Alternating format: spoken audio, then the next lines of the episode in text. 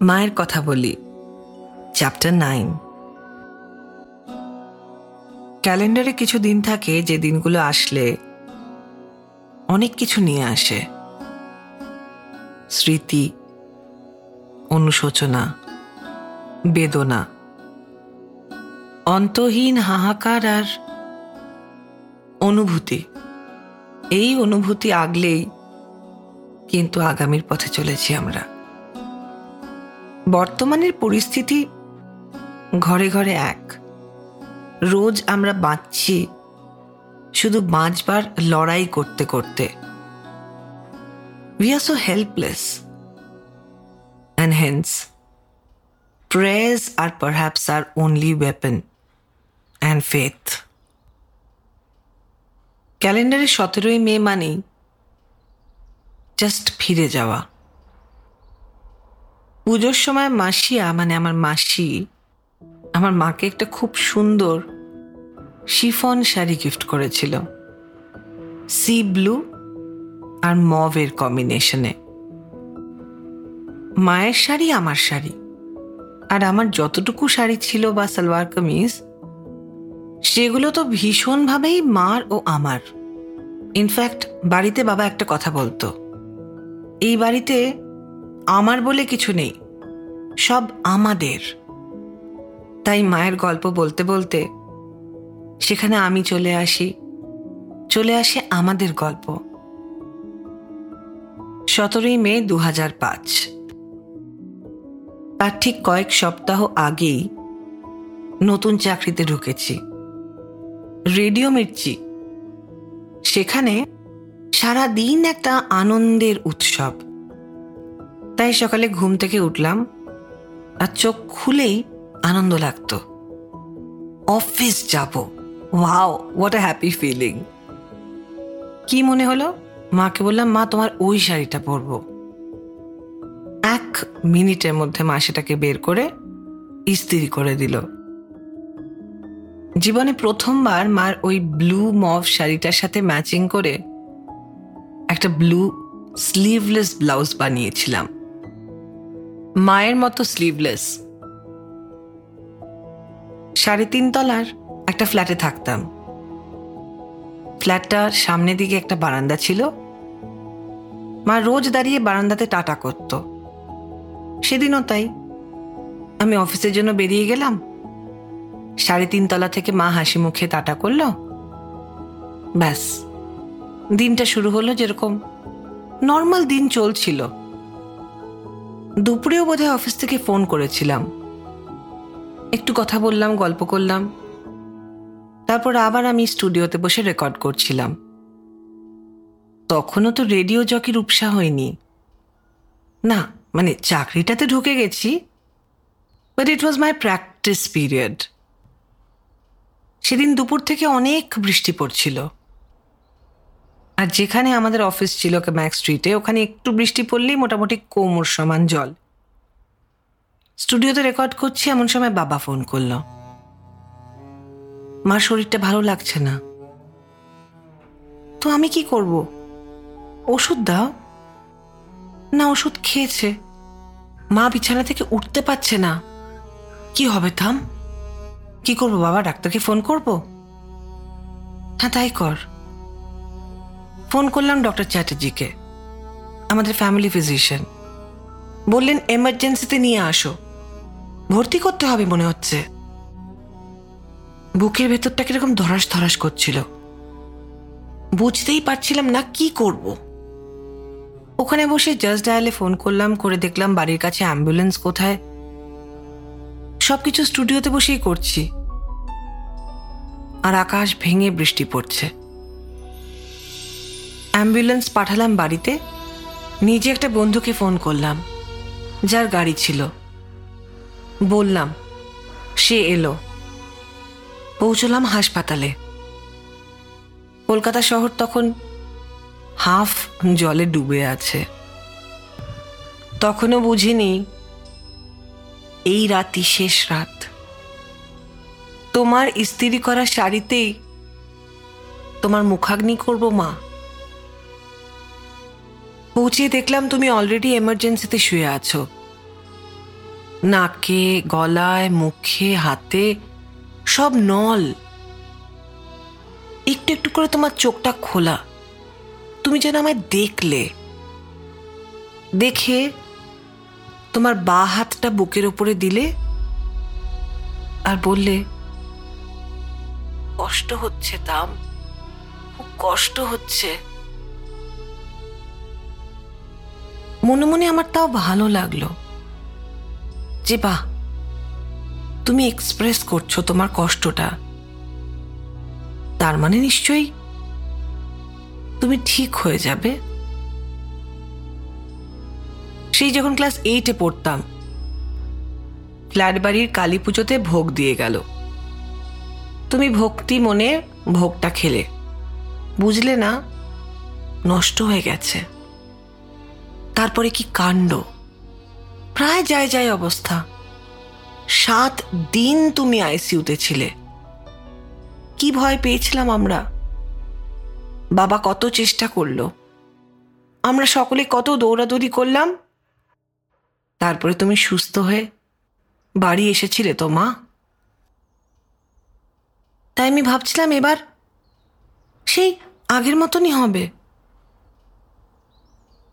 ডাক্তারও বলল, ঠিক আছে, একটা ছোট অপারেশন করব। কালকে দরকার হলে বাইপাসটা করা যাবে। বুঝলাম তোমার হার্টের সমস্যা। এর আগে কোনো দিন শুনিনি যে তোমার বুকে এত কষ্ট ছিল। এতটা জমিয়ে রেখেছিলে তুমি। হওয়ার কথা ছিল চল্লিশ মিনিটের একটা ছোট্ট অপারেশন। একটা প্রসিডিয়ার দু ঘণ্টা হয়ে গেল। ওটি থেকে তোমাকে ওরা বের করল না। তারও বেশ কিছুক্ষণ পরে। আস্তে আস্তে দেখলাম তোমায় ওরা ট্রলিতে বের করল। দূর থেকে দেখেই বুঝলাম, তুমি আর নেই মা। ডাক্তার বলল, না আর কিছুক্ষণ অপেক্ষা করা যাক। ভেন্টিলেটরে দিয়েছি। ছুটতে আমি বেরিয়ে গেলাম হাসপাতালের বাইরে। ঢাকুরিয়া ব্রিজের পাশে একটা বিল্ডিংয়ের তলায় সিঁড়িতে বসে থাকলাম।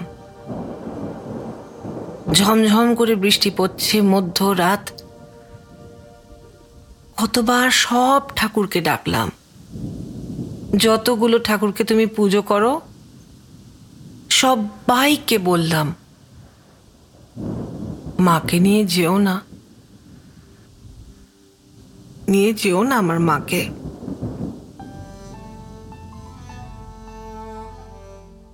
তোমায় দেখেছি। মাঝে মাঝে ঠাকুরের কাছে মানত করতে। এই ফল দেব, এই করব, ওই করব। মনে আছে মা? বিবি দিদি পিএইচডি কমপ্লিট করল। আর মেজ পিসি জোড়া সরস্বতী ঠাকুর পুজো দিল। বিবি দিদি মানে আমার পিস্তত দিদি। সেই দেখে মাও মনে মনে নাকি বলে রেখেছিল, ঠাকুর তামকে মাধ্যমিকে ভালো করে পাশ করিয়ে দাও। আমি জোড়া সরস্বতী পুজো দেব। মাই ওয়ান্ডার, জীবনে কাউকে আমি মাধ্যমিকে ফেল করতে দেখিনি। তবে তুমি জোড়া ঠাকুর না পুজো দিলে, আমি কি আর এত দূর পড়াশোনা করতাম? না করতে পারতাম। তাই ঠিক তোমার মতোই, আমিও কত কিছু বললাম ঠাকুরকে। মাকে দাও, মাকে নিয়ে যেও না। এটা করব, ওটা করব। কিন্তু সেই রাতে তো আর ঠাকুর শুনল না। আর কিছুক্ষণের মধ্যেই ডাক্তার বলে দিল। আঠেরোই মে, রাত দুটোর পর। থমকে গেল আমার জীবন। ঘুরে গেল জীবনের চাকা। এত অভিমান হলো যে কয়েক মাস ঠাকুরের মুখ দেখিনি। এত দুঃখ হলো, কার ছবি তুলব? তো ছিলে আমার ফেভারিট মডেল ব্ল্যাক অ্যান্ড হোয়াইটের রিলগুলো শুধু তোমার ছবি তুলতাম। রেগে গিয়ে ক্যামেরাটাকে খাটের তলায় ঢুকিয়ে দিলাম। তারপর দিয়ে দিলাম একজনকে। তুমি থাকলে হয়তো জীবনটা অন্যরকম হতো, মা। বিশ্বাস করো, তুমি থাকলে তোমার জীবনটাও আরেকটু অন্যরকম হতো, মা। আক্ষেপের তো শেষ নেই।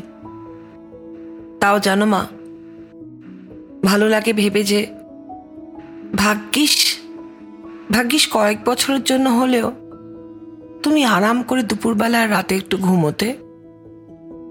এসিটা চালিয়ে দিলে কি আরামই না পেতে, মা। মাঝে মাঝে বলতে তাম তুই না বড় হয়ে আমাকে রান্নাঘরে একটা এসি লাগিয়ে দিস। বড় তো হলাম, মা। কোথায় তুমি বলো? কোথায় লাগাবো তোমার রান্নাঘরের এসি? তুমি যেখানে, সেখানে তো সব সময় ঠান্ডা। আর এই রাতটা আসলে কি বলি, মা? থামে না আমার এই কান্না।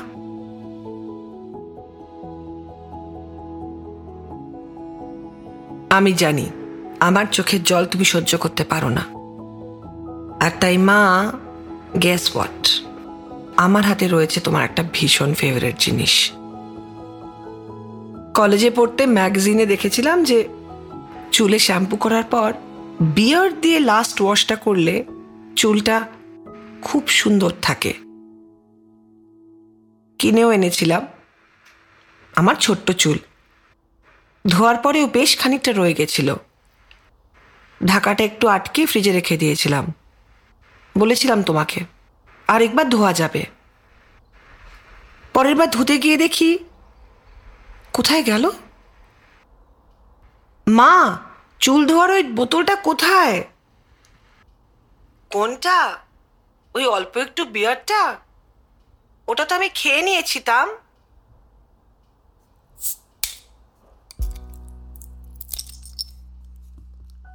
সো মাই ডিয়ার মম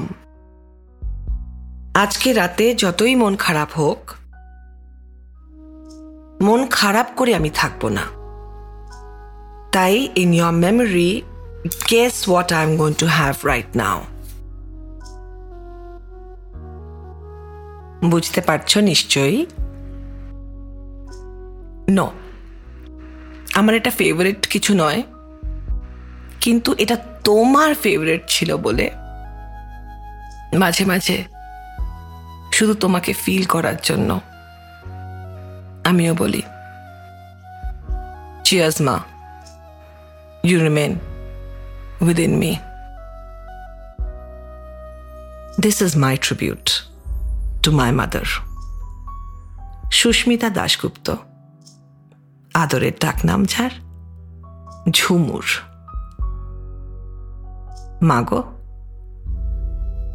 তুমি রয়ে যাবে যতদিন রইব আমি